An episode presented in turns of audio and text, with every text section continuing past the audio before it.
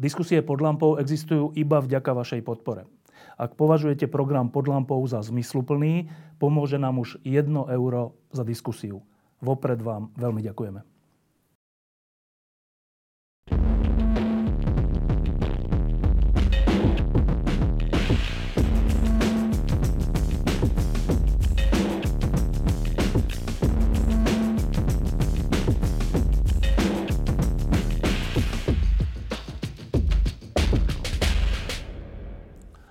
Pár, v skutočnosti desiatkami hodín, e, tu v štúdiu sedel nový predseda vlády Slovenskej republiky a hovorili sme o tom, čo hýbe touto spoločnosťou, teda o blížiacich sa voľbách a o tom, čo ešte vláda môže urobiť, aby sa tu uchoval právny štát a, a zahraničná orientácia Slovenska.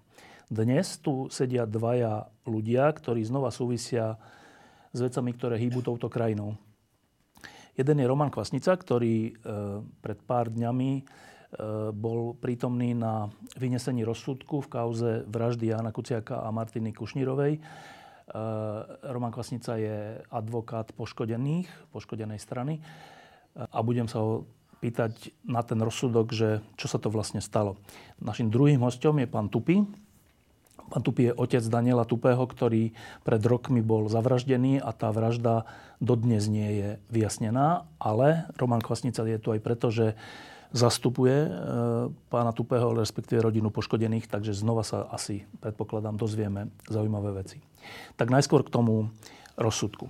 Všeobecný dojem e, verejnosti, či už sa nám páči alebo nepáči ten rozsudok, je, že je to čudný rozsudok v tom zmysle, že e, keďže pani Žužová bola odsúdená za, za vraždu, ale Marian Kočner nebol odsúdený, tak všeobecný pocit je, že ale však aký by mala záujem pani Žužová vraždiť nejakého novinára, ktorý o nej nejako nikdy nepísal. E,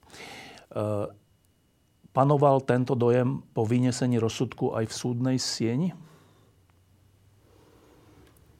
Tak my sme si tam všetci vypočuli, pardon, e, vypočuli sme si a dosť dlhé odôvodňovanie rozhodnutia súdu, ktorým bol oslobodený Marian Kočner z podobžaloby vo vzťahu vražde Jana Kuciaka aj vo vzťahu objednávkam vražd doktora Žilinku, doktora Šufliarského a doktora Lipšica. Poviem pravdu, že ja som si dával pozor na tie okolnosti, ktorými odôvodní súd to svoje rozhodnutie. Na konci toho zdôvodnenia som nebol o nič mudrejší ako na začiatku, keď to začali zdôvodňovať. Vypočul som si tam viacero argumentov. Myslím si, že na to, aby človek mohol objektívne vyhodnotiť obsah tohto rozhodnutia, tak e, si musí prečítať písomné zdôvodnenie rozsudku. A bolo by asi predčasné teraz akýmkoľvek spôsobom ísť do nejakých detailov. My môžeme hovoriť iba vo všeobecnosti, o akú kauzu ide Môžem z hľadiska poškodených Kuciakovcov a Kušnírovcov hovoriť iba o tom, že prečo sme maximálne obozretní pri posudzovaní postupu súdu, respektíve pri jeho rozhodovaní. No a máme určitú skúsenosť, lebo špecializovaný trestný súd už e, rozhodoval v roku 2020, konkrétne myslím, že to bolo 3. septembra, 2020, keď oslobodzoval Mariana Kočnera aj Alenu Žužovu. Má to teda, by som povedal, kvalitatívne, ale nový obsah dnes, to rozhodnutie, pretože Alena Žužova bola uznaná za vinu, nielen teda z objednania si, uh, z objednania si vraždy Jana Kuciaka, ale aj, aj vo vzťahu ku objednávkam zavraždenia doktora Šufliarského a doktora Žilinku. Prečo je to lebo verejnosť môže mať taký pocit, že e, odsúdená nie je v, tomto, v tejto kauze podstatná a ten podstatný nie je odsúdený. Prečo je dôležité, že bola odsúdená? Tak e, my ideme postupne vlastne od roku 2018. Vieme všetci, že sa podarilo nájsť pravdu e, vo vzťahu ku odsúdeným Sabovi, Marčekovi, Andruškovi, Dneska sme teda pokročili, zatiaľ nepravoplatné rozhodnutie, že by bolo, ale pokročili sme vo vzťahu obžalovanej Žužovej, kde v podstate súd, ako som to pochopil, už nemal žiadne pochybnosti o tom, že Zoltán Andruško vypovedal pravdivo vo vzťahu ku Alene Žužovej. Dneska už e, súd nemal žiadne pochybnosti o tom, že ona naozaj bola tou e, hybnou pákou na to, aby došlo ku vražde Jana Kuciaka a ku realizácii alebo príprave vražd a prokurátorov Žilinku a Šufliarského. Tam išlo o pomer 3-0 pri rozhodovaní sudcov? Myslím, že to viem len tak, čo si pamätám. Myslím, že 2 ku 1. 2 ku 1 bolo uh, pardon, uh, pardon, pri uznaní viny, myslím, uh, pani Žužovej, že to bolo 3 ku 0. Tak. A to, že bolo 2 ku 1, ja viem, že to je, to je proste tak, taký je právny postup, ale že to, že to nebolo 3-0 v prospech Kočnera, ale 2-1, to niečo znamená?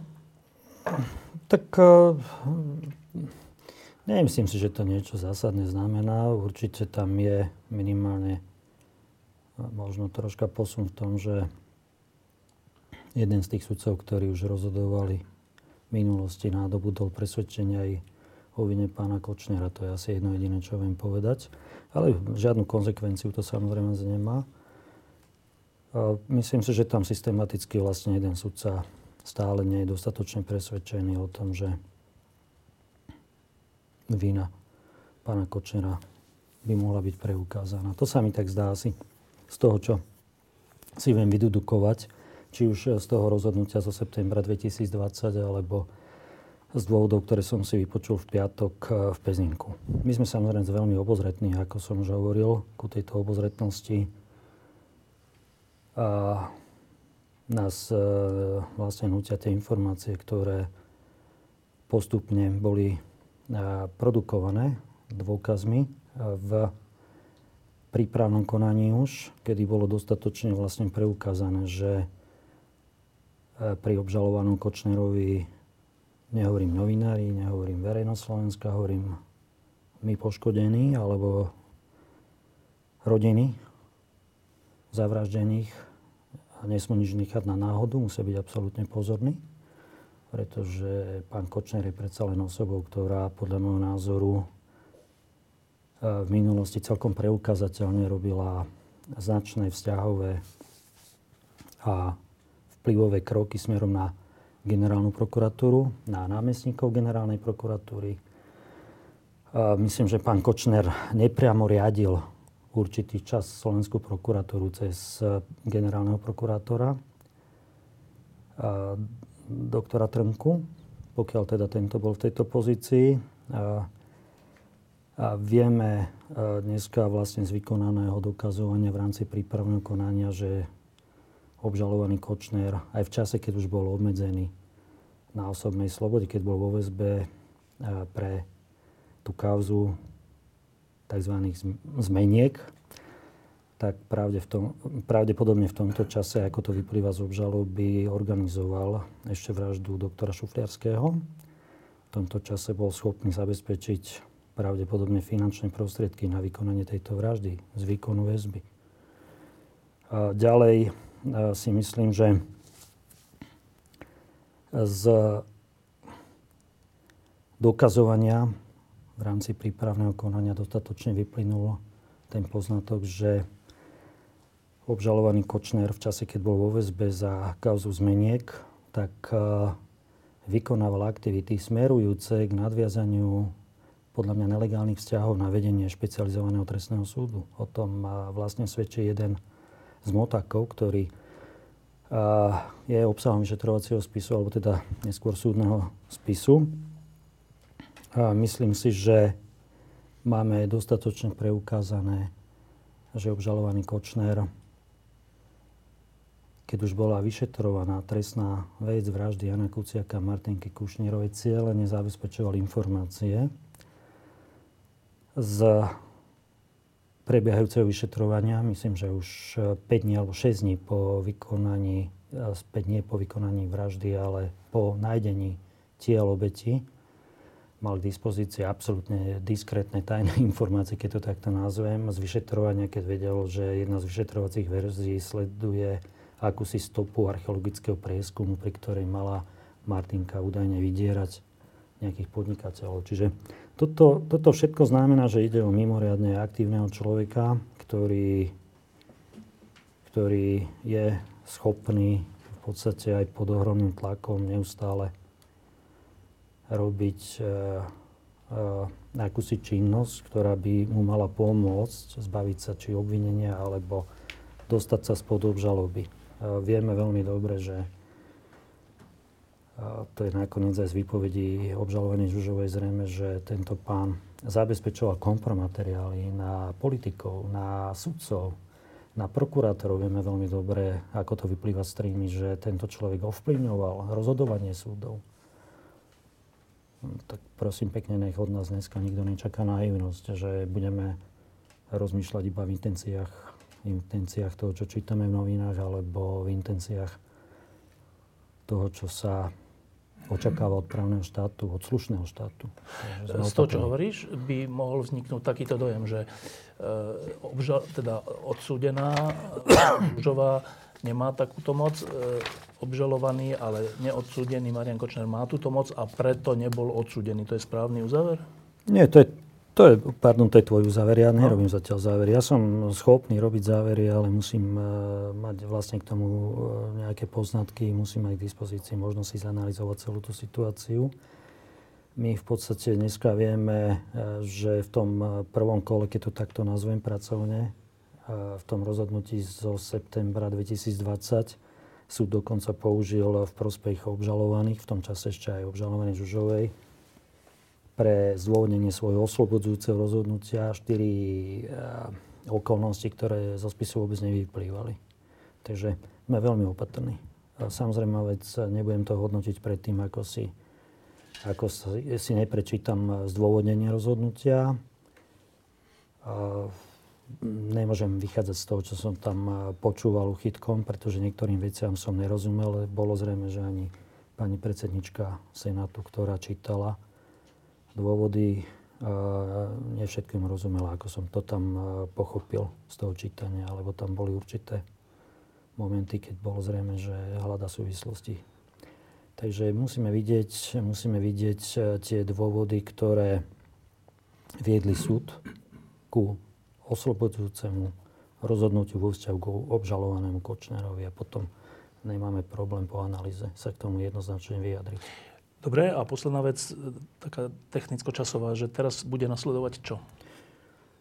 Tak teraz by súd uh, mal vypracovať uh, písomné rozhodnutie. A toto rozhodnutie, áno, do, myslím, 30 dní.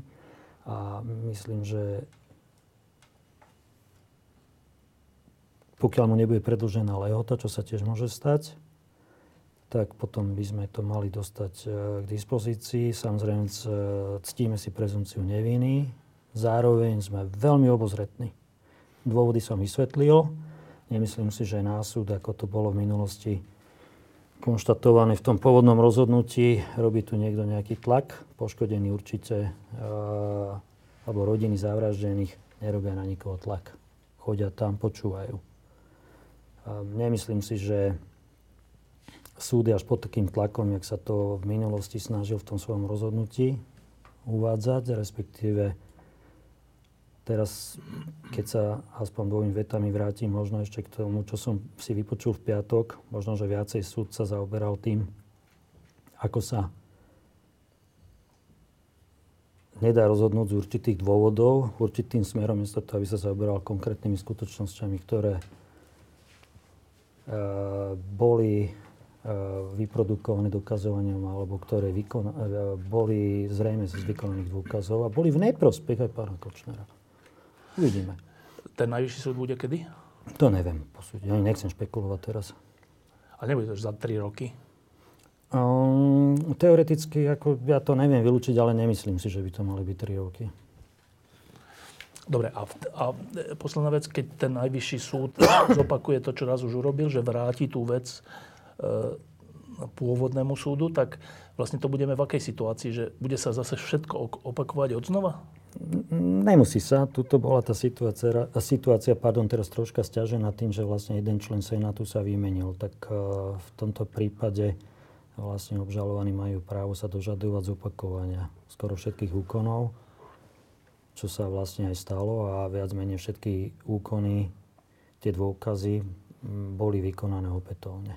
Takže ale to je ďaleko pre mňa. V tomto okamihu najbližší časový horizont oboznámiť sa s dôvodmi, ktoré, e, ktoré viedli súdku oslobodzujúcemu rozhodnutiu a porovnať si to s obsahom e, súdneho spisu, ktorý pochopiteľne máme k dispozícii a poškodení majú troška ako ťažšiu situáciu, lebo v prípade vo vzťahu pánovi Kočnerovi, pokiaľ je tento oslobodený spod obžaloby, tak nemôžu podať odvolanie.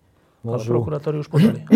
Áno, môže prokurátor podať odvolanie a my sme to aj v tom pôvodnom konaní e, spravili, spravíme to opäť. My v podstate môžeme ako poškodení dať akési vyjadrenie. Myslím, že je to v zmysle jedného rozhodnutia Ústavného súdu Slovenskej republiky, pokiaľ je podané odvolanie prokurátorom, aby e, súd vyhodnotil v rámci rozhodovania o odvolaní pána prokurátora aj tieto, tieto tvrdenia, okolnosti a skutočnosti, ktoré tam poškodení, akože urobia. To spravíme. Takéto podanie určite bude predložené. Čo by si povedal ľuďom, ktorí sledujú tento proces už od roku 2018, nie tento súdny proces, ale všetko, čo súvisí s vraždou a dnes začínajú mať pocit, že akože hlavní strojcovia nebudú potrestaní. Čo by si im povedal?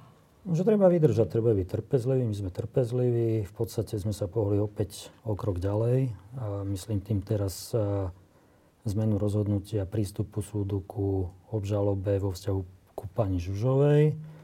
Ono to stojí strašne veľké množstvo energie, toto konanie oproti jeden veľmi zdatný protivník, keď to takto nazvem, zjednodušené. Pán Kočner je veľmi šikovný, vplyvný človek e, s veľmi rozsiahlými vzťahmi so všetkým týmto počítame. Musíme dať do toho opäť energiu, o mnoho ešte viacej energie a myslím si, že tak ako som mal možno, e, možnosť vidieť prokurátorov, ktorí teraz túto vec zastupovali pred súdom, tak uh, spravili si dobrú odbornú prácu a musíme ísť ďalej s novou energiou do toho.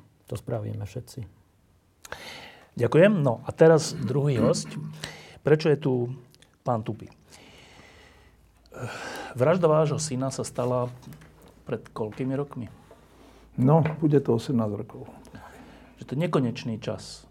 18 rokov.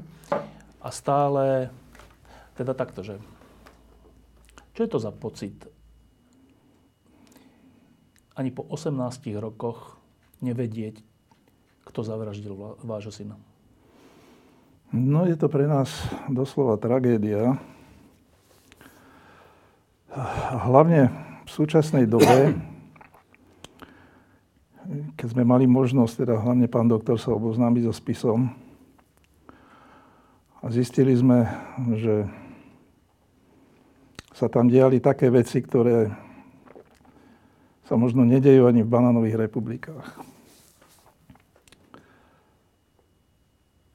Ja som už vyjadril po prvom súdnom procese, ktorý bol voči Piťovcom v roku 2009, že mám veľmi silný pocit, že s nami sa hrá nejaké, hrá nejaké divadlo, ovšem v náš neprospech.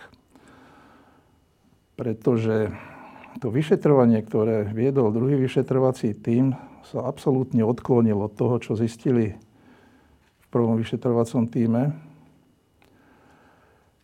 a tak, ako to vychádza teraz, že to stačilo dopracovať a mohli, mohli sme vedieť mená vrahov možno v roku 2007-2008. No ale odišlo to úplne iným smerom, doslova vykonštruovaným. A samozrejme nemohlo to mať šancu na úspech. To som sa vtedy vyjadroval aj otvorene, že eh, ako s takýmito dôkazmi ten súd prehráme.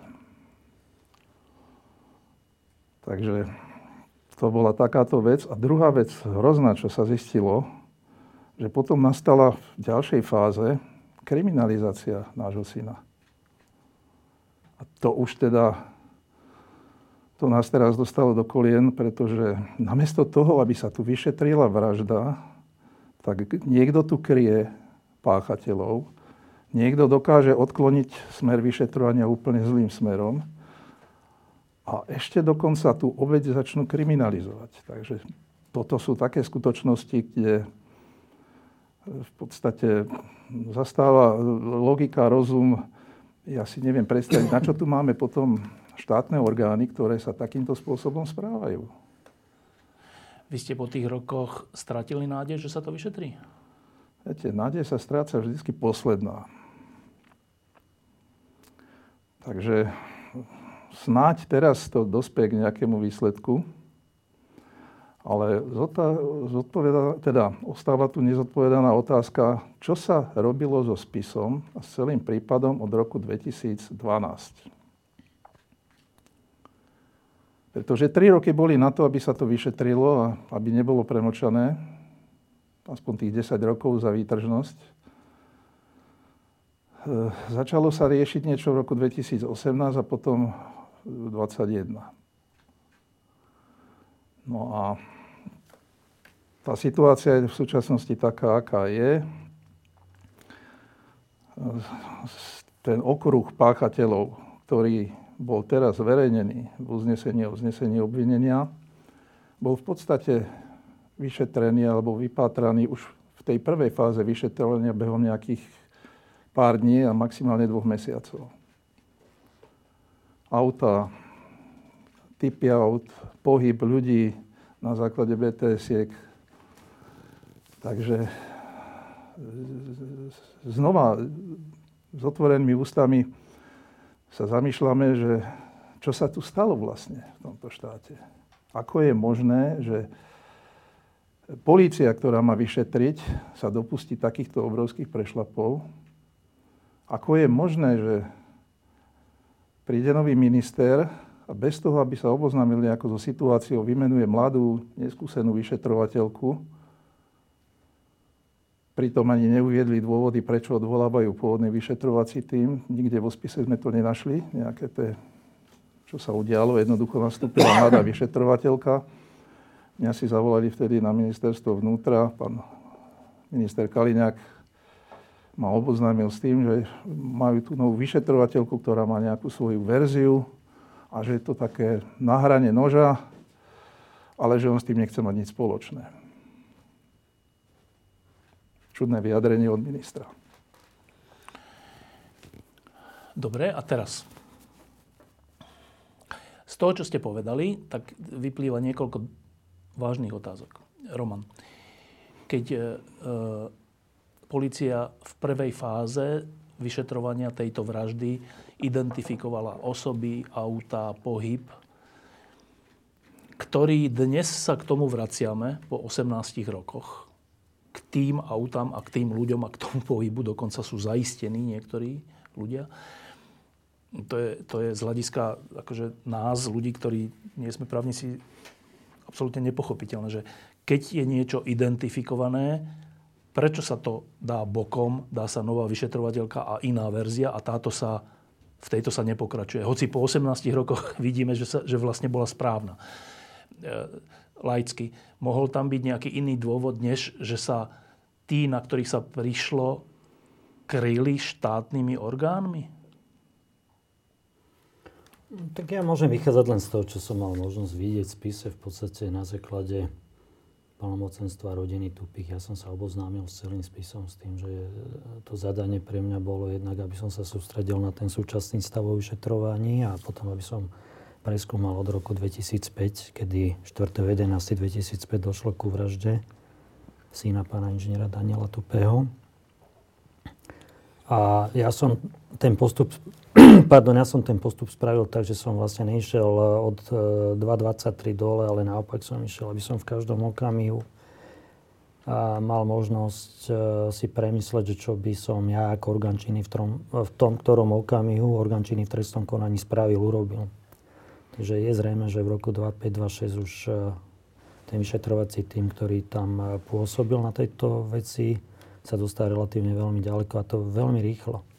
A on naozaj mal e, vytipované v rámci tých svojich vyšetrovacích verzií tie osoby, ktoré dneska sú uvedené ako spoluúčastníci toho násilia z Tyršovho nábrežia zo 4.11.2005. A potom sa to rapidne zmenilo po podľa môjho názoru po zmene ministra vnútra, ktorý myslím, že nastúpil niekedy v roku 2006.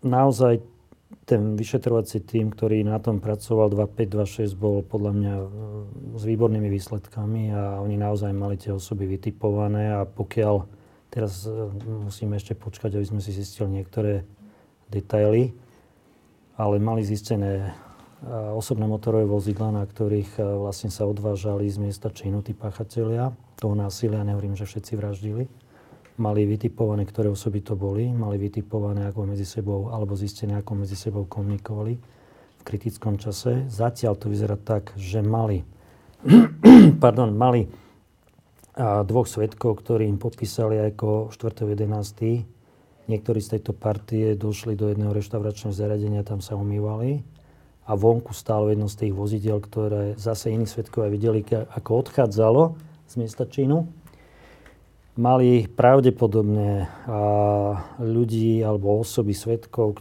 ktorí zažili niekoľko hodín pred napadnutím Daniela Tupeho jeho kamarátov, napadli inú partiu mladých ľudí na Zochovej ulici v Bratislave. A vedeli presne, že to je jeden z tých, ktorí dneska figurujú v tom uznesení, uznesení obvinenia, že tam v podstate neexistoval, pokiaľ by sme vedeli, že ešte tieto dve skupiny dôkazov boli k dispozícii, 2526 neexistoval žiaden. Podľa mňa otáznik nad tým, že spomedzi koho hľadať ako páchateľa vraždy Daniela Tupého, ktorú osobu. E, potom sa to odklonilo. Ja si myslím, že mal som možnosť si pozrieť iba časť tých výpovedí, lebo to nie je súčasťou e, tohto trestného spisu. Časť tých výpovedí, ktoré vypovedali osoby, ktoré spravili osoby, prepačte, tej kauze tých e, Piťovcov. A tie výpovede podľa mňa boli v rozpore s tými objektívne zistenými skutočnosťami z roku 25 a 26. Čiže tam si myslím, že ako by niekto umyselne išiel po tých Piťovcoch.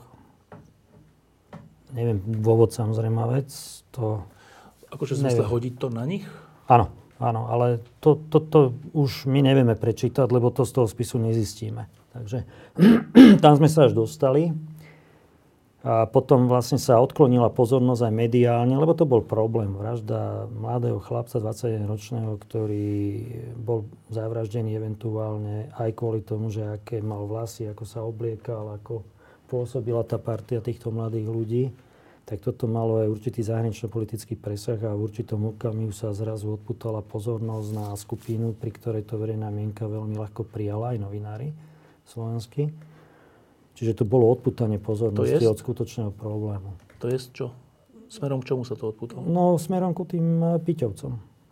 Toto, ale že e, pán Tupy hovoril ešte, tak to je úplne že šialená vec, že obeď, ináč to sa tu opakuje, že obeď, že vždy príde taký kus aj vo vražde Kuciaka Kušnírovej, aj v vražde Remiáša, aj vždy ja. príde pokus, že ale to vlastne bol drogovo závislý, alebo bol, neviem, že v tomto prípade išlo čo? No v tomto prípade k tomuto došlo, myslím, že v roku 2010. E, tá kauza tých Peťovcov sa ukončila oslobodzujúcim rozhodnutím súdu.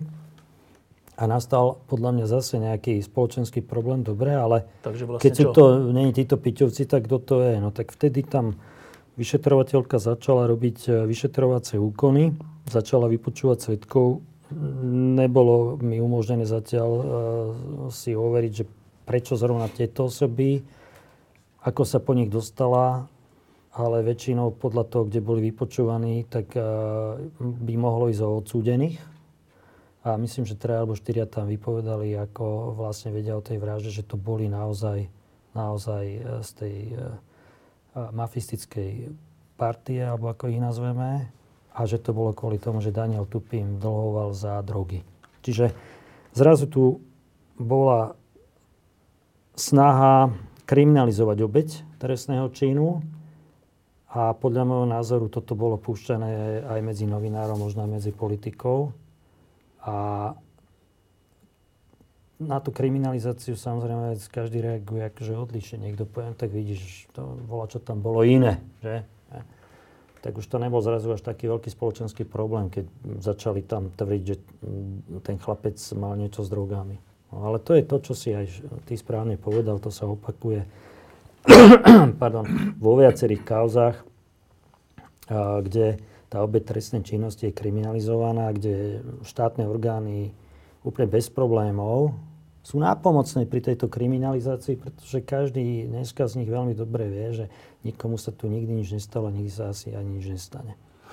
No dobre, a teraz sa vráťme k tomu, čo povedal pán Tupy, že a ty si to vlastne tiež povedal, že keďže ten prvý vyšetrovací tým v roku 2005-2006 dospel k okruhu osôb, motorových vozidel a všetkému, ktoré sa dnes potvrdzujú, tak ako si odpovedáme na otázku, že a prečo teda bol vymenený vyšetrovateľ a prečo to išlo iným smerom? Aká je na to odpoveď? Pýta sa nás. Áno. A my to nevieme. My Aká sme... je možná odpoveď? Aká je možná odpoveď? No keď mám tým a ten prinesie výsledky, prečo ho vymením? No tak uh, asi najlogickejšou odpoveďou je, že niekto proste chce zmariť to vyšetrovanie. To si myslím, že je ako logická odpoveď na tvoju otázku. A ja sa prikláňam k takejto logickej odpovedi na tvoju otázku. Ak chce niekto zmariť vyšetrovanie, v tomto prípade politici, ministri, aký majú na to motiv? No, tak e, to si myslím, že tu vlastne v tejto kauze mohol byť problémovým okruh osôb, ktorým patrili motorové vozidlá alebo to ešte nevieme, že komu to patrilo, ale myslím si, že jeden eh, z majiteľov tých eh, motorových vozidel bol nejaký vyšší úradník na ministerstve vnútra Slovenskej republiky. Jedno vozidlo mohlo patriť nejakej eh, súkromnej bezpečnostnej službe. A... Bonulu? Prosím? Bonulu? Nie, nie, nie, nie. To by som nerad zatiaľ. Povedal, že akej? Áno, nerad, lebo to vidím e, aj v tom spise, je to, e, vidím, že v tom spise je to tak akože načrtnuté, ale nie to dokončené, že odkiaľ to vlastne bolo. Takže to by som nerad zatiaľ hovoril. To už bude na pánovi vyšetrovateľovi v tejto kauze, aby to vlastne všetko ozrejmil pre poškodených. A toto mohol byť, a toto mohol byť ten dôvod, pre ktorý sa niekto možno rozhodol, že treba odkloniť to vyšetrovanie. Teda dôvod je čo? Že to sú moji známi? Ja neviem, ja neviem. Ale to proste tie vozidla tam figurujú takéto. Tie vozidla boli známe do 5.12. myslím. 2000, do jedného 2005? mesiaca, áno. Do jedného mesiaca bolo zrejme, že asi aké vozidla, pokiaľ policajti chodili a po adresách osôb, ktoré dneska vidíme v uznesení, o uznesení obvinenia doktorovi Puškárovi, tak boli u týchto osôb a myslím v troch alebo štyroch prípadoch tam pri ich menách boli nejakým spôsobom dané do súvisu aj zrovna tie motorové vozidla, ktoré boli videné, keď odchádzali páchatelia tých násilností, ktoré spravili na skupine mladých ľudí z toho miesta čínu 4.11.2005. Ale tie dôvody ja neviem. Ja to, tak, ja ne, hm, tak, aby sme boli úprimní, prosím pekne, toto je, bavíme sa o tom, že na Daniela Tupeho zautočili extrémisti, ktorí ho zavraždili. Bavíme sa tu o tom, že, že týchto extrémistov tu naozaj asi niekto kryl. Bavíme sa o tom, že na ďalšiu nejakú skupinu obdobnú preniesli pozornosť orgánov činných v trestnom konaní, podľa mňa asi bezdôvodne, na základe výpovede údajných, utajených svetkov. A kladeš mi otázku, či my si to ako rozdáme s týmito partiami. Tu ja neviem. Možno, že áno. Ja neviem, že kto dneska na Slovensku stojí oproti týmto skupinám. Ja neviem, kto dneska je schopný na Slovensku vyvodiť trestnoprávnu zodpovednosť od tých policajtov, od tých prokurátorov, ktorí toto dopustili a asi nikto. Tak e, my v podstate máme pozíciu poškodených v trestnom konaní. Ja som slúbil tu v rodine tu, že im pomôžem, ale tam začíname, asi aj končíme, nemáme žiadne právomoci. Takže tieto otázky, ktoré mi kladieš, treba si zavolať možno bývalých ministrov vnútra, čo s týmto problémom spravili, pokiaľ je tu takýto problém, že aké si myslia, že by tam mali byť konsekvencie generálnych prokurátorov, krajských prokurátorov, Treba sa spýtať, čo sa stalo s kauzou skovanej vraždy Roberta Remiáša, čo sa stalo s kauzou, ktorú skovávali únos mladého Kováča. Čiže oni všetci majú zvyk, že nikomu sa nič nestane. Prečo by mali mať z tohto strach? To je moja odpoveď. Tak, takto, že taká hrozivá vec je keď tu bolo obdobie mečiarizmu, tak sme všetci videli na vlastné oči, že e, mafia vtedajšia, taká tá primitívna, e, ovládala reštaurácie, ovládala verejný priestor, dávala to najavo. Chodili na spoločné stretnutia s politikmi. Dobre, ale to obdobie sa skončilo a reštaurácie a podobné veci, verejný priestor už nie je taký ako za mečiarizmu, čo sa týka E, mafie alebo násilníkov mafistického typu. E, ale, a to je tá hrozná vec, že keď si len spomeniem, že veď kauza Hedvigy Malinovej, ktorú si tiež zastupoval, bola vlastne o tom, že nejakí extrémisti ju napadli fyzicky, a, ale výsledkom bolo, že štát sa postavil na ich stranu, nie na jej stranu. A to je úplne že nepochopiteľné, že čo? A teraz sa to vlastne, teraz tu máme druhý prípad, z hodou okolností z toho istého obdobia. Áno, tam je rozdiel 8-9 mesiacov. No, kde hovorí, že, že išlo o extrémistov, ktorí fyzicky napadli skupinu ľudí a jedného zavraždili. A súčasne hovoríte, obidvaja, že a keď na nich prišlo, tak vec bola odklonená inám. Čiže, čože štát Slovenská republika stojí vo, pri vraždách, napadnutí a neviem čom, na strane extrémistov?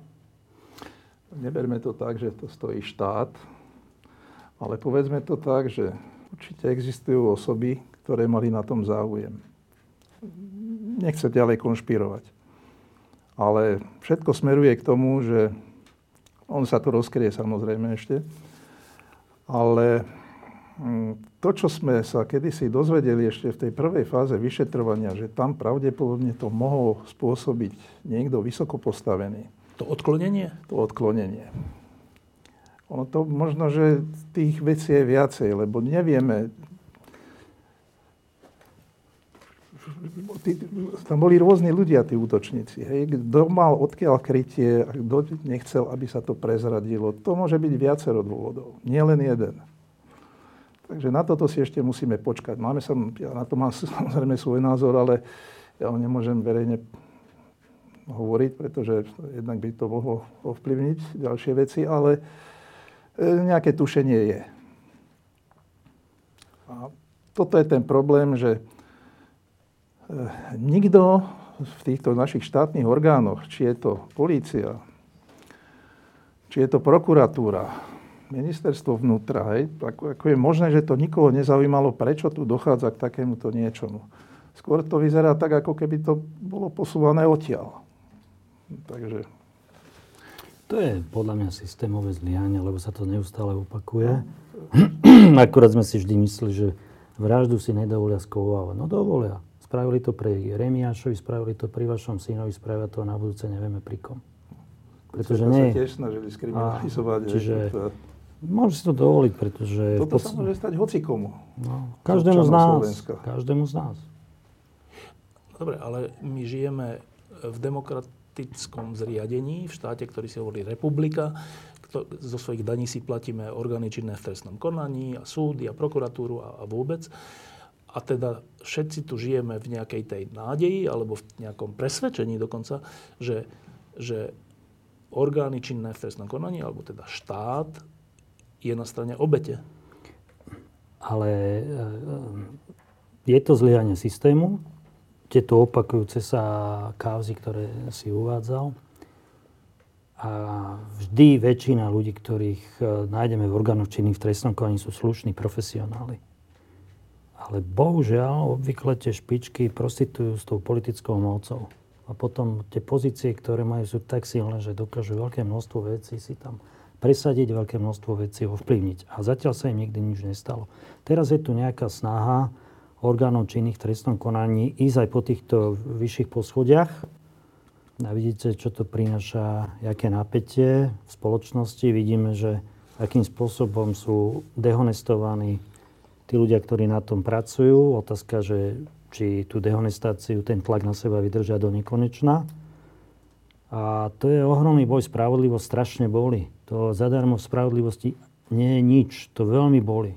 To, to pokiaľ tu vždy nenájdeme takých ľudí, ktorí sú schopní, jak bola kauza teraz spomínaná pred chvíľkou e, tebou a mnou e, Jana Kuciaka ťahaná dopredu týmom, ja neviem, 5-10 ľudí, ktorí naozaj riskovali svoju existenciu ešte e, za éry pána generála Lučanského a pána Zuriana, tak by to nikdy nebolo riadne vyšetrené, pokiaľ by tam niekto nedal to osobné nasadenie, pokiaľ by tam nešli tí ľudia do osobných rizik. Ja som rád, že na Slovensku sa vždy nájdú nejakí ľudia, ktorí sú schopní toto spraviť, ale Zároveň nám e, veľké množstvo vecí takto systémovo zlyháva, že z obeti, e, obeti trestnej činnosti sú akísi páchatelia trestnej činnosti, že sú tí, tie obete sú ozna, označované a na tom dokonca spolupracujú v odzovkách alebo pomáhajú tej kriminalizácii slovenské štátne orgány, že sú tie obete akože páchateľmi. Tak to je strašné, no ale tak neviem. No. Zoberme si druhý deň po vražde pán Rubo Roman vyhlásil, no tam došlo k nejakej bitke, zabili nejakého asi drogového dílera. A to bol spúšťač celej tej obrovskej kampane, ktorá to sa na nás Rubo Roman? Áno. On bol vtedy čo? Myslím, že Petržalský primátor, alebo...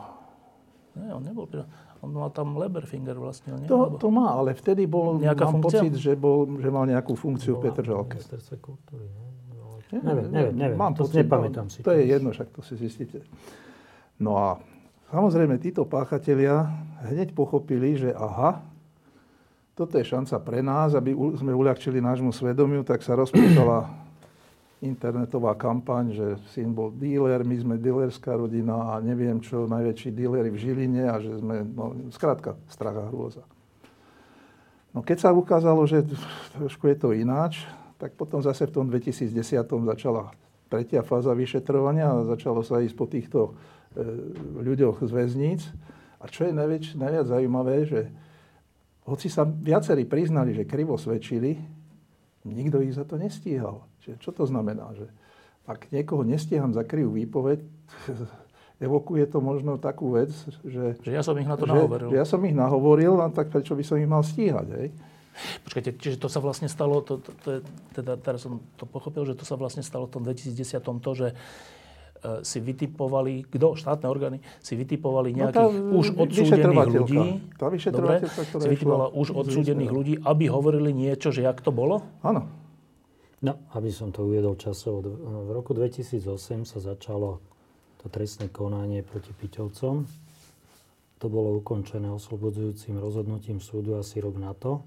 2009. 2009 a v roku 2010. Keďže teda nemali, nemali sme páchateľa. Tá vyšetrovateľka išla opäť týmto smerom, smerom na Piťovcov, s tým, že ale už e, nejaká nadhodnota toho vyšetrovania bola v tom, že vlastne celé sa to stalo kvôli tomu, že Daniel Tupy dlhoval za drogy Piťovcom alebo proste týmto osobom. Čo bola úplne akože šialená konštrukcia. A tie a... osoby z toho väzenia toto potvrdzovali akože? Áno. A čo ale e, uvádza pán inžinier, to je ten rok 2829, kedy vyšetrovateľka mala k dispozícii troch utajených svetkov, respektíve výpovede troch utajených svetkov. Dvaja z toho došli na súd a hovoria, že nevypovedali sme v minulosti pravdu. A za to ich nikto nestíhal trestne. Áno, čiže len aby sme to časovo všetko dali do súladu so skutočným stavom.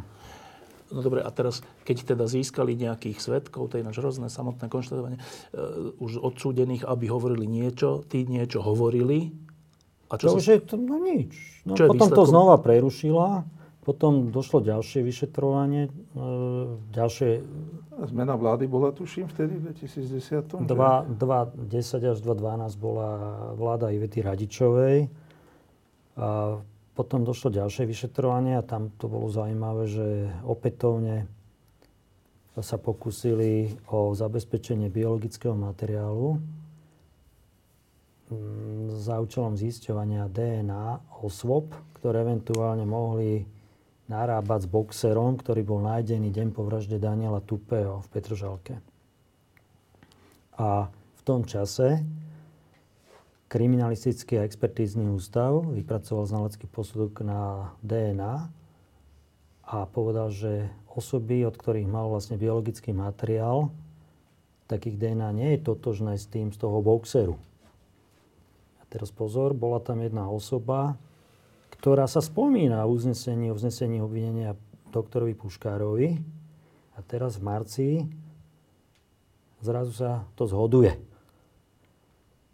Čiže v roku 2023 Kriminalistický expertízny ústav Hovorí niečo iné? zaujal opačný názor ohľadne totožnosti DNA ako v roku 2012. Ten istý kriminalizmus? Áno, áno. Čiže to je ďalší jeden veľký otáznik, lebo to pokiaľ by bolo v súvislosti zase s tými poznatkami z roku 25 a 26, že dokonca jedna z tých osôb tam mala na tom boxeri svoje DNA. A zamlčalo sa to? No, mali by vysvetliť, mali by Jak vysvetliť dostali k tomu, že to nie je? a že o aké pochybenie ide. Ja si myslím, že to je dosť závažné zistenie, pretože tento kriminalistický expertízny ústav dával znalecké posudky e, vo veľkom množstve kaos, pochopiteľne, že? Ja som ich zažil aj pri Hedvige Malinovej, kedy si myslím, že spravili vyslovene nepravdivý znalecký posudok a toto mi len potvrdzuje ten rok 2012, že to nepresné zisťovanie totožnosti DNA možno nebolo náhodné. Mali by to vysvetliť. No a to, z toho vyplýva taká tá úplne ťažká otázka, že e, ja neviem, keď je niekto chirurg robí operáciu a pochybí, nie náhodou, ale zanedbaním alebo niečím, tak keď sa to zistí, tak sa vyvodia voči tomu chirurgovi dôsledky od finančných cez stratu zamestnania až po trestnoprávne, keď to je na schvál. Áno. Pokiaľ ide o orgány činné v trestnom konaní, alebo prokuratúru, alebo vyšetrovateľov, alebo tak, tam je to ako, že, že keď prídem na, pri vyšetrovaní na niečo, a teraz nehovorím o tomto prípade, ale všeobecne, prídem na niečo a nie je to pohodlné niekomu, na čo som prišiel, tak to odkloním na inú vyšetrovaciu verziu. To, je, to nie je trestný čin?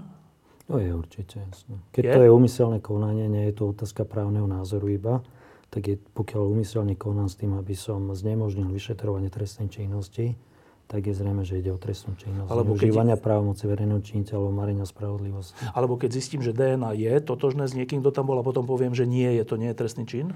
No, m, treba zistiť tie dôvody. Prečo ten rozpor vznikol, prečo je tu tá rozdielnosť.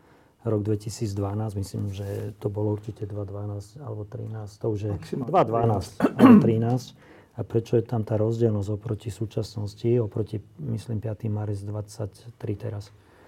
Ale toto sú, toto sú všetko signály, že ono to tu nefunguje dobre. Ja sa s týmto stretávam vlastne v tých veciach, ktoré sme robili neustále. A mm, oni sú chytrí, samozrejme, tá prokuratúra, policia sú dosť chytrí, nadviažu si vzťahy s novinármi, vedeli sme povedať presne s ktorými a tam sa eliminuje tak kritičnosť do istej miery, ten kritický prístup ku ich e, porušeniam zákona, ku ich zlyhaniam. No v takej spoločnosti proste žijeme. No a teraz, keď, keďže teraz sa to vlastne znova vynorilo, táto kauza, dokonca sa vynorila až tak, že je jeden z podozrivých zadržaný, ešte stále myslím? Aj vo väzbe. Vo väzbe. Tak e, teda otázka je, že čo sa vlastne stalo? Prečo sa to zrazu dá? Tak to my nevieme. To my čo, čo bol spúšťač toho? Tak oni vypovedajúce osoby, ale my zatiaľ by sme možno, že nechceli sa miešať pánovi vyšetrovateľovi. Ale vieme, že čo sa stalo vlastne? Že prečo to zrazu vyplávalo? To nevieme povedať. Tam vlastne systematicky robili po roku 2018, myslím, že 2018 začali s vyšetrovacími úkonmi a vlastne sa to dostalo až do tejto etapy. Ten vyšetrovateľ je veľmi ďaleko pretože neexistuje pochybnosť dneska o tom, kto asi všetko približne tam v tom kritickom čase 4. novembra 2005 bol. To bolo v čase okolo 22.00. A neexistuje dneska pochybnosť o tom, kto útočil na syna pána inžiniera. Čiže sme preskočili vlastne v tom preukazovaní toho skutkového deja strašné kvantum problémov. Teraz, už, teraz? Posledné Áno, teraz roky? sme už Teraz sme, už, teraz sme už e, v situácii, ja neviem, či sú to dva roky, ale dôkazne dneska sme v situácii, keď môžem hovoriť z hľadiska poškodených, v situácii, že naozaj e, pozorujeme, ako prebieha vyšetrovanie osoby, ktorá mala usmrtiť Daniela Tupého a rozmýšľame nad tým, či táto osoba má byť jedna jediná, ktorá má niesť nejakú trestnoprávnu zodpovednosť. Čiže ten skok v tom dokazovaní je veľmi významný. Pán Tupi, to, že sa teraz znova o tom hovorí s nádejou, že sa to vyšetrí, už konečne, e, to pripisujete čomu? Vy, čo sa stalo, že sa to zrazu dá? No, ste sa museli opýtať vyšetrovateľa, ale je evidentné, že sa objavil svedok, ktorý sa spomína aj v tom uznesení, obnesení obvinenia doktorovi Puškárovi. Uh, takže... Teraz po 18 rokoch? Ktorý sa dokonca priznal, že z tej svojej výpovedi, že v ruke mal nôž, síce že vraj zavretý a že si naudieral do hlavy. To už, to už sme takto ďaleko? A no to ten, už bolo zverejnené. A tento svedok sa prihlásil, vieme prečo? Prečo teraz? Nevieme. To vie vyšetrovateľ. Nevieme? Tak my nemôžeme sa zúčastňovať vyšetrovacích úkonov, nemôžeme klasť otázky tým pádom, ale myslím, že k tomuto sa dostaneme ako k týmto informáciám časom. Zatiaľ nevieme toto zodpovedať. To, že je to už 18 rokov staré, hrá to nejakú rolu pri no, premlčacej dobe alebo pri dokazovaní? Akú, to, akú rolu hrá to, že je to pred 18 rokmi? No, z hľadiska síly dôkazov určite významnú, pretože po 18 rokoch je veľmi obťažné vypočúvať ľudí ku detailom. Že nikto nepamätá, no? Málo kto si tie detaily pamätá a tie detaily sú vždy významné v tom okamihu, keď uh, proti sebe stoja nejaké dve skupiny dôkazov alebo výpovede dvoch osôb. Že tam je uh, väčšinou vždy práve skúmanie vierohodnosti cez tie detaily tých výpovedí. Takže toto je stiažené samozrejme vec, ale hovorím, že to vyšetrovanie sa dostalo teraz veľmi ďaleko. A z hľadiska premlčateľnosti tam nič nehrozí? No, vo vzťahu ku uh, usmrteniu Daniela Tupého nie. To je tak vždy, že pri vražde... Nie, ja nechcem rozoberať teraz premlčacie lehoty, ale v tomto okamihu nám toto nehrozí. Ako. A hlavne, keď je vznesené obvinenie. Tam sa prerušuje plynutie premlčacie lehoty. Plynutie premlčacie lehoty prerušujú aj iné právne skutočnosti, ale to je zase úplne iný právny problém. Dobre, a teraz, no. pán Topi, teraz máte za celých tých 18 rokov, máte teraz najväčšiu nádej, že sa to vyšetrí? No, vzhľadom k tomu, že čo je v spise všetko, čo sa zistilo, ako to postupovalo, ako to postupuje teraz, samozrejme vyšetrovanie sa ešte neskončilo, ešte pokračuje ďalej, tak myslím si, že tá dôkazná situácia e, nie je úplne bezvýznamná. Čiže má to svoju váhu, pretože ináč by prokurátorka samozrejme nebola súhlasila s väzbou doktora Puškára. Otázka je, že kam sa ešte dostane vyšetrovanie. Lebo je tam ešte strašne veľa toho, čo musí vyšetrovateľ urobiť a musíme si len počkať na to, že teda kedy sa to dovyšetruje. A... Ale zase, viete, no, sme na Slovensku. Viete, ako dopadol súd so Žužovou a s Kočnerom. Takže e, ja predpokladám, že sa to vyšetrí. Obvinený, pardon, páchateľ bude známy. Ale ako to dopadne potom na súde, človek nemôže dopredu vedieť. Teraz máme takú situáciu, a to sa opakuje na Slovensku, že e, časť ľudí z, z obavy z toho, ako to tu vlastne celé dopadne, tak e, uvažuje o tom, že my tu chceme vôbec žiť a ja teraz som tak chvíľku rozmýšľal, keď som sa na vás pozeral, keď som vás počúval, že o čo horšia je vaša situácia, že vám zavraždili syna a tento štát, jeho štátne orgány 18 rokov nie len, že to nevyšetrí, to sa niekedy stane, a že sa nedá niečo vyšetriť, ale že dokonca tu hovoríte o tom, že odklonili to nesprávnym spôsobom, zrejme na schvál. Znova sa to pokúsili niekto obnoviť, zase vymenili vyšetrovateľa že vám sa tu ako žije? No veľmi ťažko, lebo však sme na Slovensku, vieme, aká je situácia v našich orgánoch, vieme, aká je situácia na prokuratúre, v súdnictve. Spústa ľudí je, povedal by som, fundovaných čestných, ale vždy sa tam nájde niekto, kto vie vybaviť niečo, zakryť, skovať. Takže žiaľ, toto je slovenská realita. Do toho tu je všade prítomná korupcia. Politici sa dajú kúpiť, samozrejme. Takže veľká otázka, ako dopadne situácia po terajších voľbách lebo ak sa ľudia nespamätajú, tak e, sa kľudne môže stať, že tá situácia, ktorá tu bola v rokoch 2006 s dvojročnou prestávkou až do roku 2019 či 20. 20, bude ešte horšia. Ono, ja som sa svojho času vyjadroval, že aj tá situácia tu bola v Bratislave taká, že tu náckovia chodili po uliciach a kde koho mlátili, byli, pichali. No, vznikol určitý celospoločenský tlak, ktorý nejakým spôsobom trošku zatlačil, aby sa títo ľudia dostali do úzadia, no lenže oni sa dostali do takého úzadia, že dneska sedia v parlamente. A čo je zaujímavé, že vždycky títo páchatelia takýchto trestných činov mali tých najlepších právnikov a boli vždycky oslobodení. Nech sa jednalo o čokoľvek. To je zaujímavé, že skinheadi, neonacisti mali kompletnú tzv. právny full service. Tak je to ich právo. To musíme Majú, však to je v poriadku, to len... To musíme no, Čiže nemyslím ako full service, ale že tých najkvalitnejších právnikov mali. A to boli chlapci, ktorí si to podľa mňa nemohli dovoliť.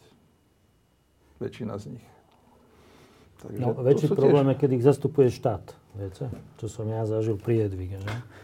Nakoniec e, to teraz vidíme aj v tej vašej, vašej kauze, takže to je, to je horšie. To, že majú právo na tú obhajobu, to musíme proste rešpektovať, to sú ústavné práva. Ale to, že v podstate štát namiesto toho, aby veľmi tvrdo, nekompromisne využíval všetky tie e, ústavné práva, zákonné práva, ktoré má na potlačovanie týchto militantných skupín, tak proste oni sa s tým zahrávajú. Im to, im to až tak strašne nevadí. A pár jednotlivcov, ktorí sa stávajú oproti, ja stále spomínam doktora Honzu, ktorý pracoval na úrade špeciálnej prokuratúry. V odbore boja proti extrémizmu? Áno, ktorý odtiaľ, nech, nechápem, prečo odišiel, nechápem, prečo tam v podstate boli porobené nejaké rošady a Zrušili a ten, ten odbor? A, a dokonca to zrušili. No. Takže tento kvalifikovaný človek a ľudia okolo neho v podstate toto ďalej nerobia. A to je, to je naozaj všetko krok späť. A spoločenské debaty o tom, že akým spôsobom treba fašizmu dávať e, realizáciu práva na slobodu slova, to, sú, to je smiešné, lebo vidíme, že čo to je sloboda slova. Pán Topík, po tých 18 rokoch, kde chvíľu nádej, beznádej, nádej, beznádej a celé tragické, e, prečo ste to ešte nevzdali? Tak ja nie som typ človeka, ktorý sa vzdá. Skôr si myslím, že som ten, ktorý sa snaží do posledku bojovať.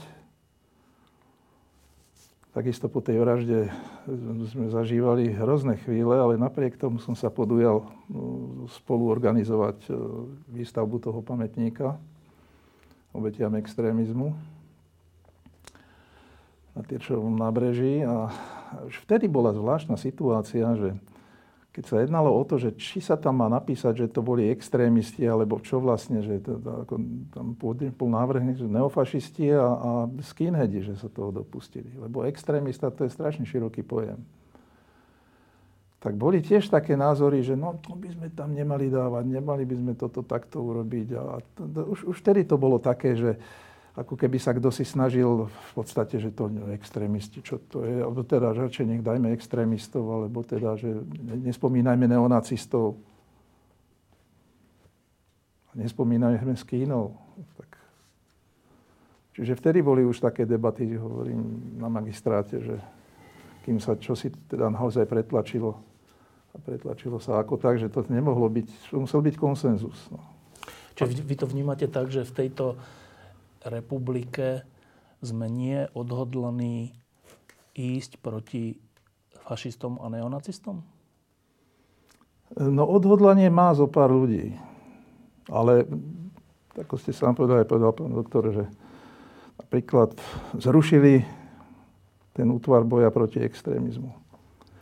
Myslím si, že bolo vyjadrenie aj pána Draxlera, ktorý tam pôsobil kedysi, ktorý práve tento prípad, ako v podstate radil policajtom, že kam sa majú pozerať, do akej oblasti.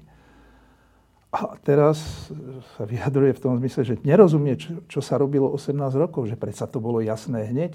No. A vidíte. A teraz tých fáz vyšetrovania to bolo v podstate, myslím si, že 5 dá sa povedať. No. Prvá, prvá vyšetrovateľka, druhá fáza ten odklon, tretia fáza kriminalizácia nášho sena, štvrtá fáza, keď to ležalo na stole, a u boku vtedajšom, a ležalo to 12, 13, 14, 15, 16, 17, 18. Potom sa znova začalo vyšetrovať, akože štvrtá fáza.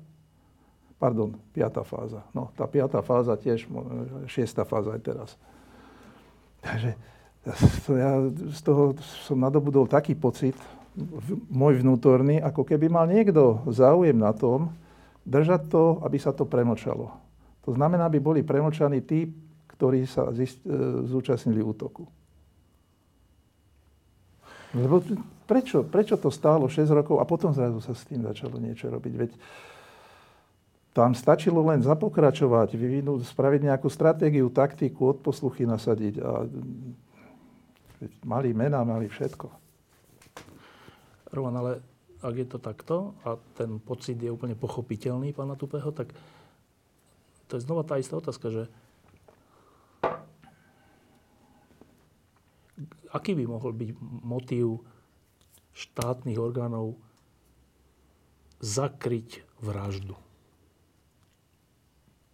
No tak uh, všetko je o tom, či existujú kontrolné mechanizmy na prokuratúre, v polícii, ktoré sú schopné zachytávať páchanie trestnej činnosti, ktorá môže pri prokurátoroch a policajtoch spočívať aj v tom, že zakrývajú trestnú činnosť, e, hrajú sa s nejakými variantami, vyšetrovacími verziami, ktoré sú úplne mimo, ktoré majú dopad na občianské práva a slobody nejakých podozrivých, že? Tunak nemáme vytvorené kontrolné mechanizmy. Takže pokiaľ tieto kontrolné mechanizmy neexistujú, no tak e, tí prokurátori a tí policajti si naozaj môžu dovoliť správať sa spôsobom, ktorý má za následok aj skvávanie trestnej činnosti. To nemusí byť iba uh, vražda. To nakoniec vidíme teraz, čo sa dozvedáme v tých kauzach vedenia policajného zboru. Takže pokiaľ není sú tieto kontrolné mechanizmy, toto sa bude opakovať samozrejme vždy. No a ďalší problém, ktorý máme, je vlastne tá prostitúcia tých funkcionárov s politickou mocou, pretože oni, to je taká reciprocita, oni na jednej strane poskytujú tí funkcionári, čo sme videli, nejakú trestnoprávnu stabilitu, to znamená, že sa nemusia až tak báť nejakých následkov prípadného trestného alebo trestnoprávneho konania. A zase na strane druhej oni im dávajú stabilitu. No tak keď tam niečo spravíte, tak my to nevidíme až tak dramaticky, že vás treba meniť v tých eh, vrcholových pozíciách policajných alebo aj na prokuratúre. A toto sa tu vlastne deje s malými prestávkami od 1.1.1993.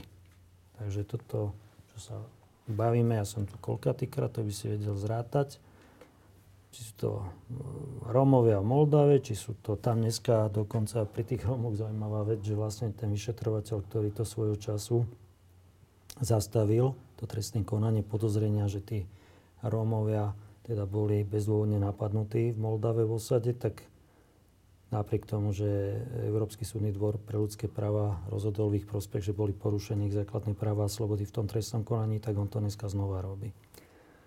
Takže to je, to je nekonečný príbeh a v podstate nevieme v tomto okamihu spraviť, e, spraviť nejaké garancie, aby sa to neopakovalo, ako my občania sami pre seba.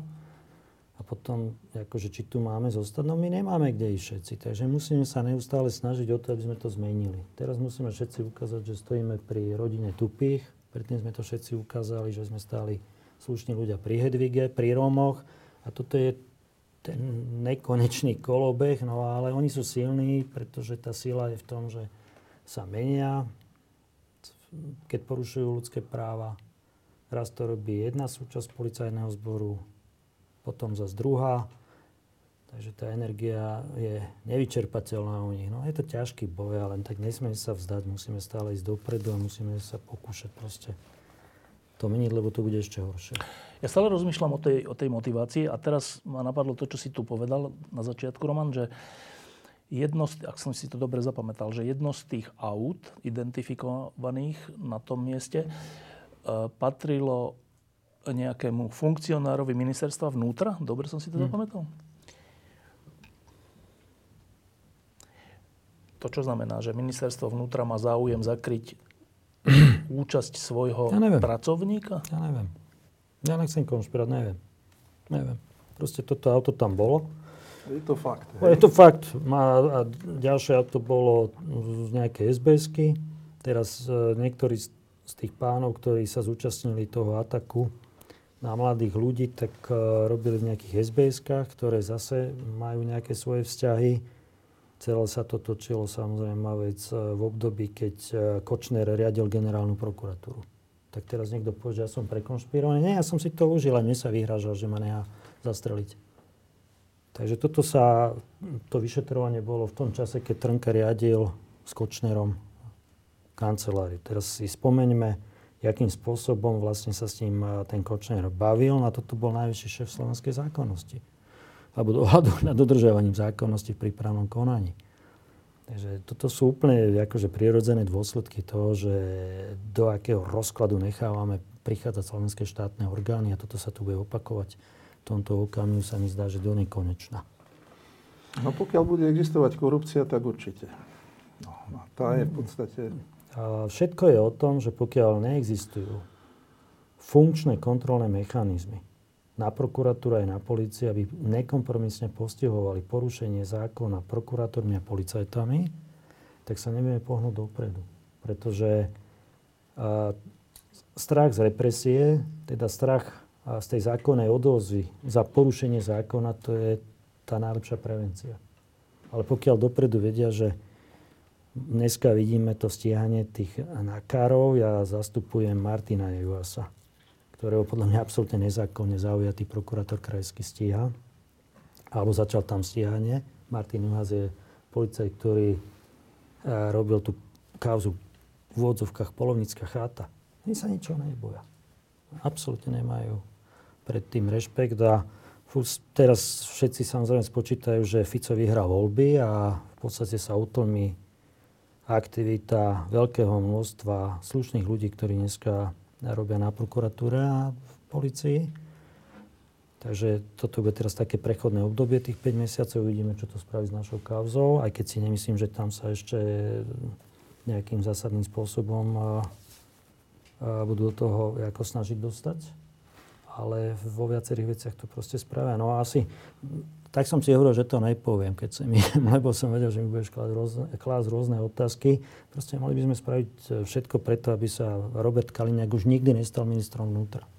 To si myslím, že je dneska akože najpodstatnejší okamih, ktorý by asi, alebo skutočnosť, ktorá by mala vyplynúť z našej debaty. Až takto? No tak ja som to zažil pri Romoch, ja som to zažil pri Hedvige, teraz vidím vyšetrovanie pán inžer mi hovoril, že... spôsobom uh, akým spôsobom, akým spôsobom uh, prebiehalo toto vyšetrovanie do roku 2006, pokiaľ sa nezmenilo vedenie ministerstva vnútra. Ja neviem, čo tam on robil. Ja to neviem.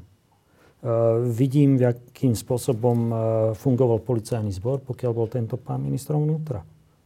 Takže toto sú všetko signály, ktoré jasne hovoria, že by bolo dobré, aby teda už nebol viacej ministrom vnútra. Ešte by som dodal jednu vec. Nezabúdajme na ministerstvo spravodlivosti, súdnictvo. Pamätáte si určite na kauzy Žilinského súdu, kde sa kupovali rozsudky, kde sa zakrývala trestná činnosť. Aj? Takže tie kontrolné mechanizmy nemá ani súdnictvo. Možno, že teraz už trošku viac, ale v tej dobe to bolo niečo strašné. Tam obrovské kauzy sa e, zamietli pod koberec.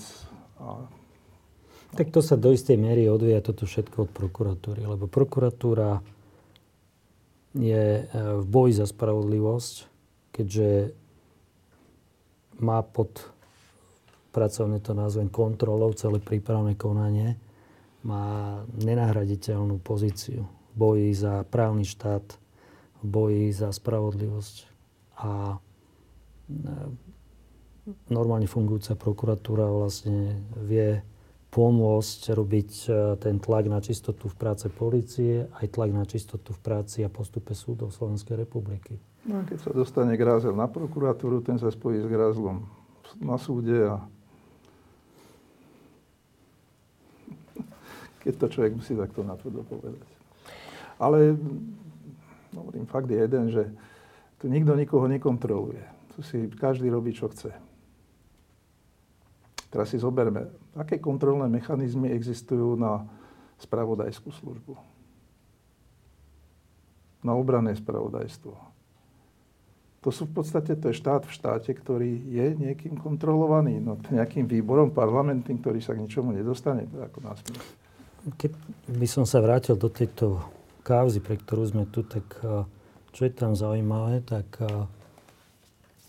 ten pán, ktorý je dneska v pozícii svetka, rozhodujúceho svetka vo vzťahu ku obvinenému, doktorovi Puškárovi, tak to je človek, ktorý bol v policajnom zbore Slovenskej republiky. Finančná policia. Mm, myslím, že bol naj, najskôr... Jeho otec mám pocit, že bol policajt. Ja si myslím, že on bol aj tak ho hľadali ako príslušníka policajného zboru, aj tak ho našli. Mm, ale to už je viac menej jedno. A obvinený doktor Pučkár má previerku MBU.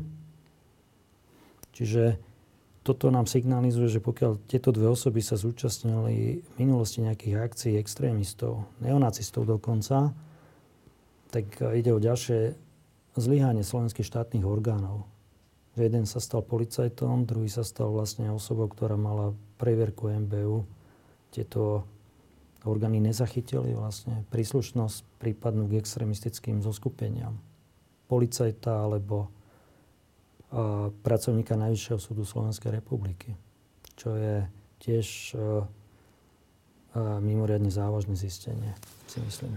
Si zoberte, že ten kontrolný úrad v podstate on nejde pátrať, on si vyžiada nejaké materiály. Čiže na tej polícii musel byť niekto, kto jednoducho túto záležitosť ako keby zatajil. Samozrejme nevieme kto, ale je to nelogické, pokiaľ on bol už vtedy známy z tejto kauzy, tak ako môže dostať previerku? No, Mám na vás posledné dve otázky. Jednu na vás, pán Tupi, jednu na teba. Pán Tupi, tak vy ste si prešli za tých 18 rokov strašným obdobím, lebo to nie je len, že strata syna vraždou, násilným činom, ale je to ešte aj pocit, že uh, tu ani nie je ochota vyšetriť, ako sa to stalo a kto to urobil. Že to je hrozné. Sam, každé z toho je hrozné samo o sebe a to bolo naraz. A je naraz. Dlhé roky, 18 rokov. Napriek tomu ste to nevzdali. A teraz, keď vás počúvajú ľudia, ktorí majú svoje deti a možno majú obavu, že čo keď sa to stane mojim deťom, keďže štát tu funguje takto, tak čo by ste im povedali? Že čo, čo vlastne môžeme urobiť, aby takáto vec, ktorú ste si vy prešli, žiaľ, aby sa nestala, alebo aby sa minimalizovala? Tak viete, všetko závisí od zloženia tej politickej strany, ktorá sa dostane k moci. Vieme, kto tu bol pri moci 12 či 14 rokov, 14 rokov. A kam to dospelo. Takže snáď tí ľudia, ktorí aspoň majú trošku otvorené oči a počúvajú ušami a rozmýšľajú, tak si musia uvedomiť, že V žiadnom prípade sa tu nesmie dopustiť situácia, aby sa tu dostal táto politická garnitúra, ktorá tu bola vtedy, aby sa znova dostala k moci, pretože ak sa oni dostanú k moci, tak určite sa spoja s fašistami a s kdekým. A, a potom tu len začne byť veselo. Takže toto je vyložený apel na každého jedného človeka, aby si dobre rozmyslel, či pôjde k voľbám a koho bude voliť. To je jedno, nech volí hoci čo, ale len nevolí tú hrôzu, ktorú sme tu mali toľké roky. Ja netvrdím, že ďalšia hrôza tu bola teraz 3 roky, ale eh, no, tu sa aspoň snažilo čo si urobiť, kam si sme sa dostali.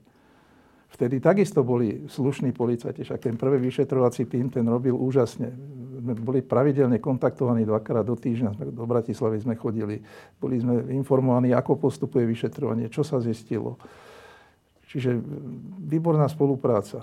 100% by to boli dotiahli, keby im to neboli zobrali. Čiže viete, to je, to je presne o tom, že je tam spústa slušných, kvalitných ľudí, len stačí zo pár takých, ktorí dokážu manipulovať, alebo teda e, za nejakým účelom odkloniť veci, zakryť niekoho, páchateľa, Nevieme, e, z akého dôvodu, tušiť môžeme, ale toto sa dialo už vtedy. Čiže teraz no, otvorili sa ruky vyšetrovateľom, trošku rozviazali sa, ale nie celkom úplne, pretože zase sú tam skupiny, ktoré však ste videli zábery z chaty. No. Roman, ty si viackrát, keď si tu bol za posledné roky, tak najmä v tých posledných rokoch si hovoril zhruba takúto vec, že Všetko, čo si aj dnes povedal, že kritický stav toho a toho a nefunkčné kontrolné mechanizmy a proste tak, ale že predsa len sa niekam posúvame, najmä po tej vražde, keď si to celé Slovensko uvedomilo, že takto to nemôže byť a že sa našli aj vyšetrovatelia tej vraždy poctiví a že sa našli aj takí prokurátori a že sa našli aj sudcovia a všeličo a že vlastne, opakovane si hovoril, že si nemyslíš, že by sa to mohlo dostať späť k unesenému štátu už len preto, že tí ľudia si zažili, tí dôležití ľudia v orgánoch činných trestnom konaní si zažili, že čo to je, keď môžu robiť a že si to už nedajú vziať. Trváš na tom stále? Áno. A ja si myslím, že za tie roky od roku 2018, kedy po tej vražde Jana Kuciaka Martinky Kušnírovej došlo k vyšetrovaniu, ktoré naozaj bolo veľmi komplikované, nejako obmedziť, ohroziť sa tu nadýchlo zo pár ľudí aj na prokuratúre, aj v policii. A myslím, že to už je relatívne dosť veľká skupina ľudí. Takže pre tých, ktorí sa chystajú vlastne to zvrátiť po prípadnej e, výhre vo voľbách, to nebude také jednoduché. Je to už, veľ, je to už relatívne veľká skupina ľudí a v podstate všetky tieto útoky, ktoré sú na nich vedené, ich len zocelujú. Pretože pokiaľ e, vás niekto existenčne sústavne ohrozuje, tak e, to je aj určitý zvyk vlastne na to riziko, na to nebezpečie spojené s existenciou každého z nás. A ja si myslím, že to sa nebude dať celkom dobre spraviť už tak, aby to vrátili späť. A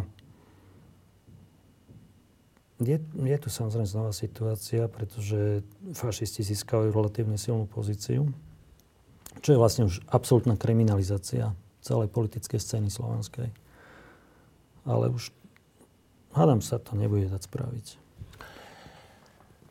Um, pán Tupik, vy dnes žijete po tých 18 rokoch v nádeji, že vražda vášho syna sa vyšetrí?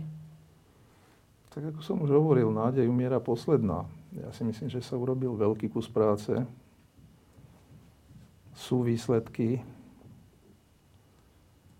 môj osobný názor samozrejme nebudem hovoriť, ale eh, rád by som dúfal, že do konca tohto roku snáď sa vyšetrovanie skončí, možno, že aj skôr, to závisí od vyšetrovateľa. No len samozrejme vieme, ako to chodí. Spraví sa obžaloba, pôjde to na súd. Na súd môže rozhodnúť o, alebo zasadnúť o rok, o dva. A síce pán doktor Kvásnica je optimista, že sa nemôžu veci zopakovať z minulosti. Ja si pamätám za Mečiara, keď za jednu jedinú noc v parlamente sa zrušila demokracia na Slovensku v podstate.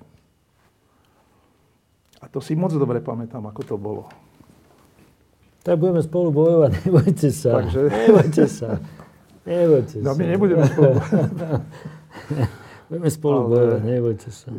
Takže ja som optimista, taký povedal by som si, tak mierne pesimistický optimista. Ale, ale samozrejme mám tu svoju historickú pamäť a takisto by som si v živote nebol povedal, alebo pripustil, že toto sa môže stať až takto, že všetko prejde do štátnych rúk a začne sa tu cenzúra tvrdá a to mi pripadalo jak po 70. roku, po 13. zjazde KSČ a poučení z krízového vývoja, keď tu začali vyhadzovať ľudí za ich názory.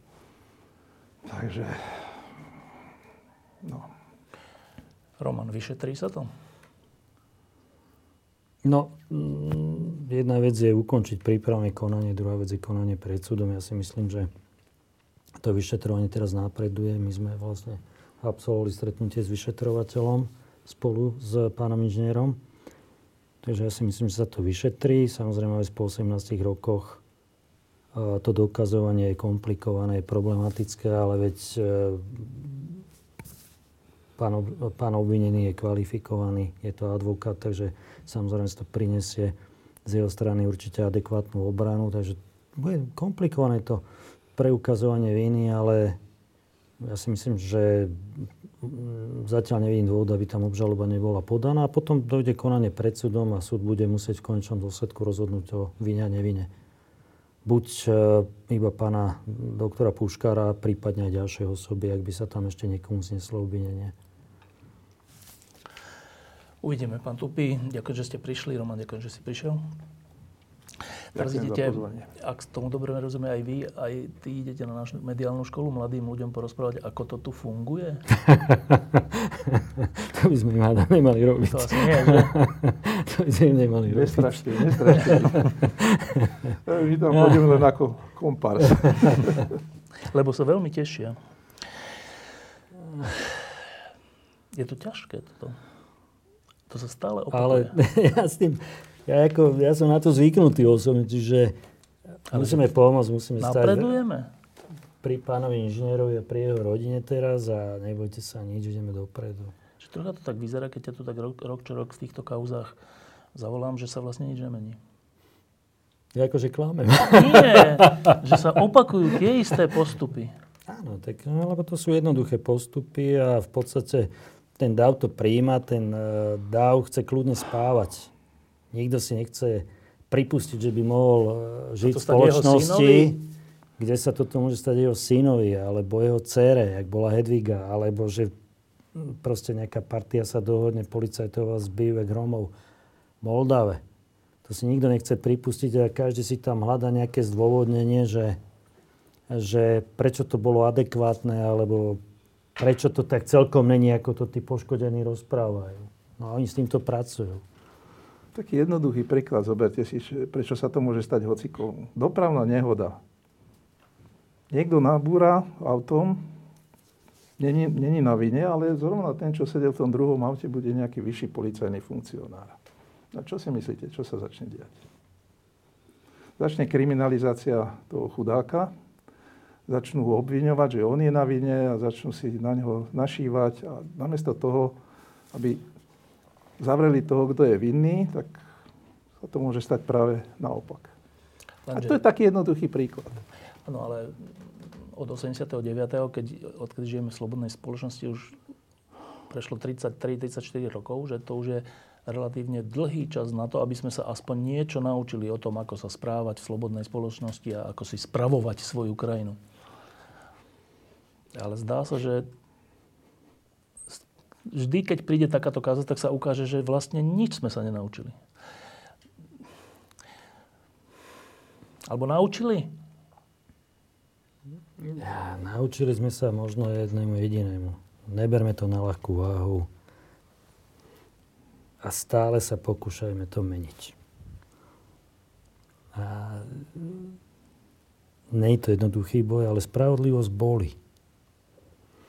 Boj za právny štát to boli. To, to proste, tí ľudia sú sofistikovaní, majú peniaze, majú mediálny vplyv, politický vplyv. A nemyslím teraz len na vyšetrovanie vraždy pána inžiniera, eh, syna pána inžiniera, ale celkovo. To proste spravodlivosť boli. Vidíme tu eh, policajtov, eh, vyšetrovateľov náky, ktorí boli vo USB. A to boli proste. Vidíme Martina Juhasa z Polovnickej chaty, kauza Polovnická chata. To boli proste. Má mladú rodinu, viem to, presne to ovládam teraz. Malé detičky, bábetka, neistotu za to, že robil vlastne svoju prácu. Svoju prácu. A to boli. Spravodlivosť boli, no ale ja verím, že Slováci sú naučení nejakú, nejak, nejakú tú bolesť vydržať. A toto musíme absolvovať. A keď to nebudeme robiť, no tak to pôjde len k horšiemu. Hovorím, teraz je dôležité, aby sme v týchto veciach, ktoré, kde vidíme, že tí ľudia trpia, jak je rodina pána Inžera Tupe, aby sme všetci stáli pri nich aby tá druhá strana videla, že sme silní v tom, že držíme spolu slušní ľudia na Slovensku. To má veľký význam. Ďakujem, že ste prišli. Ďakujem za pozvanie ešte raz. Diskusie pod lampou existujú iba vďaka vašej podpore. Ak považujete program pod lampou za zmysluplný, pomôže nám už 1 euro za diskusiu. Vopred vám veľmi ďakujeme.